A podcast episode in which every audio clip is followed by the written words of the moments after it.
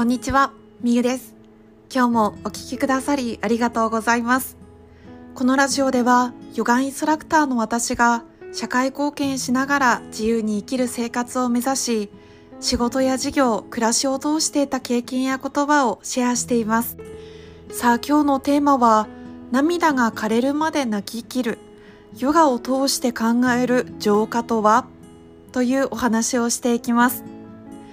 昨日に引き続き泣くこと涙っていうものに関するこう考え方をシェアしたいなと思うんですけれども昨日の配信の続きと思って聞いていただけたら嬉しいです。で今日はですねちょっとヨガ的な視点でお話ししようと思います。私自身あのヨガのインストラクターをしているのですがその中ですごく印象に残った涙を通しての浄化っていうものがあったのでそれを自分の経験を踏まえながらお話しさせていただきます。これを話す上で大事なキーワードとなっていくのがタパスっていう言葉なんですね。タパスっていうものはヨガの8子則の中に出てくる一つの言葉にはなるんですけれども8子則っていうものはヨガをされている方とかヨガのインストラクターであれば一度は聞いたことがある方も多いかもしれません。八子則っていうものは8つのルールみたいな感じでもあるんですけれどもその2つ目にニヤマっていうものがあるんですね。ニヤマっていうものがどんなものかというと私たちが日常生活でやった方がいいことを説いてくれてるんですね。やった方がいいことに5つのものがあるんですけれどもその中の一つにこのタパスっていうものがあるんですね。じゃあタパスはどういう意味なのかっていうとタパスっていうものは苦行とか修行とかっていう意味があるんですね。あれ？さっきやった方がいいことって言ったよなって思った方そうなんです。ヨガにおいてこのタパスっていうものはやった方がいいこととして苦行とか修行っていうものがあるんです。でもちょっとここで誤解しないでいただきたいのはもうあの辛いことをしなさいっていうわけではないんです。頑張ってこう苦しみに耐えなさいとかすごいもう苦しみなさいみたいな意味ではなくってこのタパスが言う苦行っていうものは苦痛を我慢することではなくて苦痛を引き起こす原因などをそのまんま受け止めること。目の前の辛さとか苦しみを一つ一つ乗り越えていくっていうこととも捉えられます。ちょっとこうご紹介したいのがタパスの語源なんですけれどもサンスクリット語で熱っていうものを意味するのがタプっていう単語なんですね。それを訳すと熱行と呼ぶことができるんですけれどもつまりタパスっていうものは熱を持って自身の不純物を燃やして尽くす修行のようなものなんです。タパスで使われる熱っていうものは自分に課した誓いを守る決意の強さのことを示しています。なので自分に課した誓いっていうものは私は毎日これをするとかそういった決意のようなものですね。そういったものを守ることによって自分を強くしていくような意味合いがあります。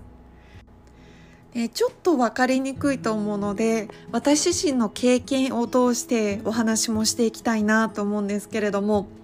私ですね以前働いていたヨガスタジオではレッスンを提供する上で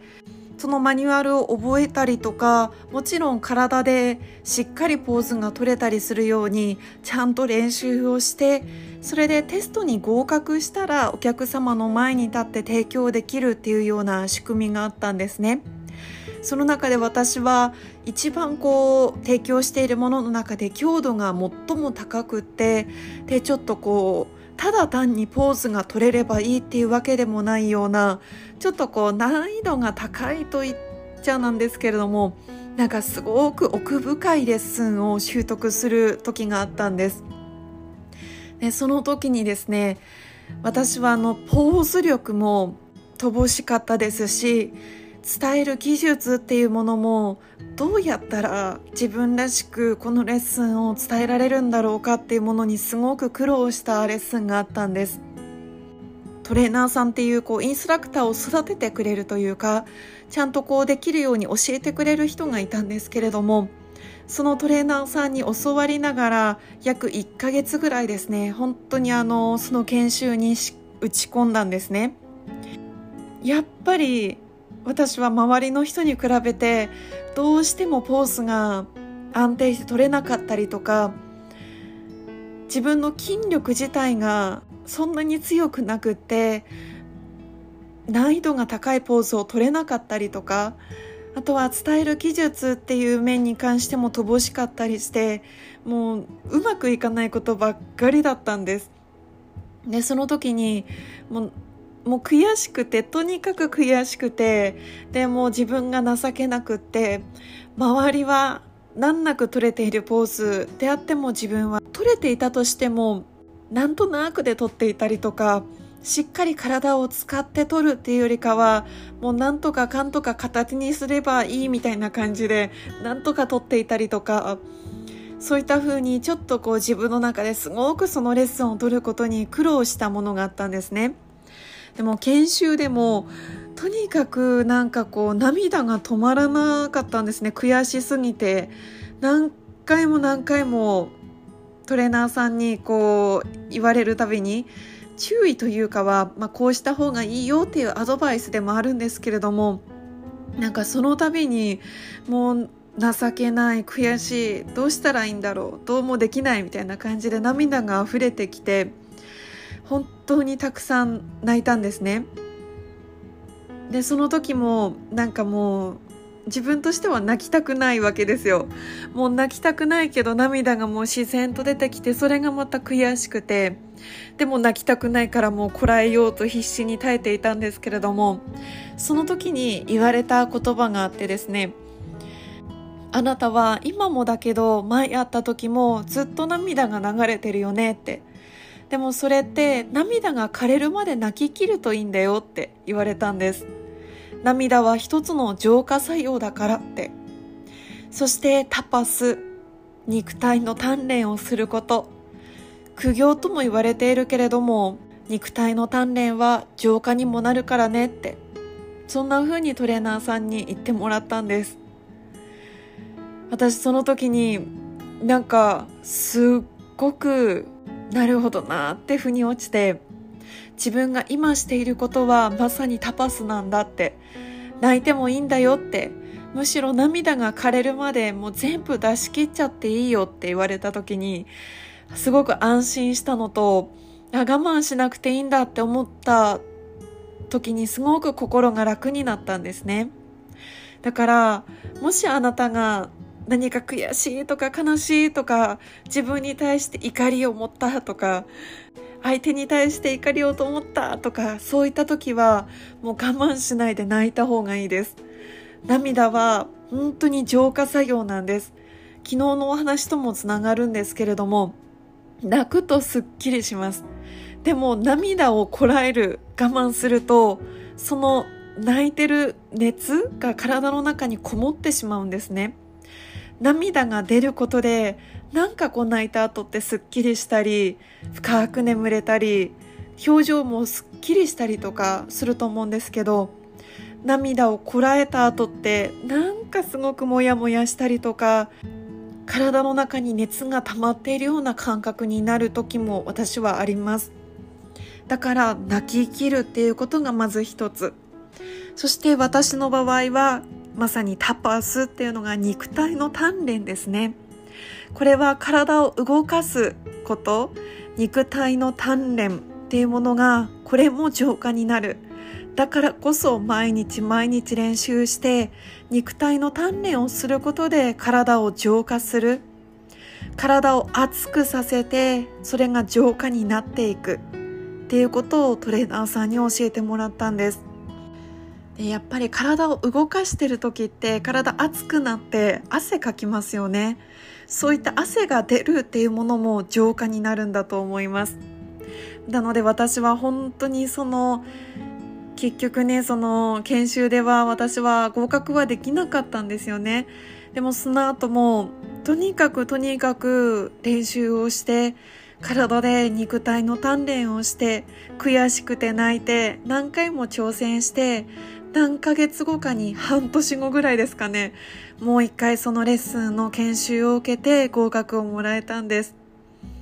だから本当に私自身そういった悔しいとか悲しいとかなんでできないんだろうっていう悔しい思いをした時に初めてこのタパス苦行修行っていう意味を感じることができましたでね本当にあの熱く語っちゃったんですけれども何が言いたいのかっていうと泣く時は我慢しないで泣いてください涙が枯れるまで泣いてください涙が枯れるまで泣いたらもう出ることなくなりますよね。それって魂の浄化になります。そしてなんかモヤモヤするとかなんかすっきりしないっていう時は体を動かすっていうこともおすすめです。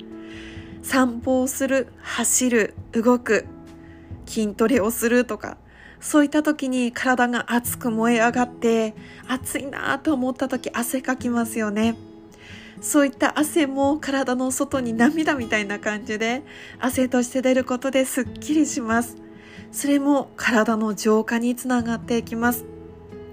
もう一度言いますが、タパスの語源はサンスクリット語で熱を意味するタプという言葉です。熱行とも言われるタパス。タパスとは熱を持って自身の不純物を燃やし尽くす修行のことです。苦行とか修行とか言われると、え、それってした方がいいの？って思うかもしれませんが、私が思うに一番簡単にできるこのタッパスっていうものは涙が枯れるまで泣き切るっていうものかもしれません。ということで今日はヨガを通して考える浄化っていうものについてお話をしてきました。熱くね、私の経験を踏まえて語ってしまいましたが、最後まで聞いてくださり、本当にありがとうございます。もし、あなたが涙が出た時、ああ、泣きたくないとか思ったら、もう涙が枯れるまでも思う存分、人が見てないところでいいので泣き切ってください。悲しい時怒ってる時悔しい時どんな涙でも泣ききる。とにかく泣ききればすっきりしてまた次に前向きな気持ちで進めます。ということで夢を持つ大人のためのラジオ。夢を追いかける時に悔しい思いもすると思いますでもそんな時は泣きましょう泣いてまた新しい自分で次のステップに進んでいきましょう。そしてまた一緒に行動していきましょう。それではまた明日。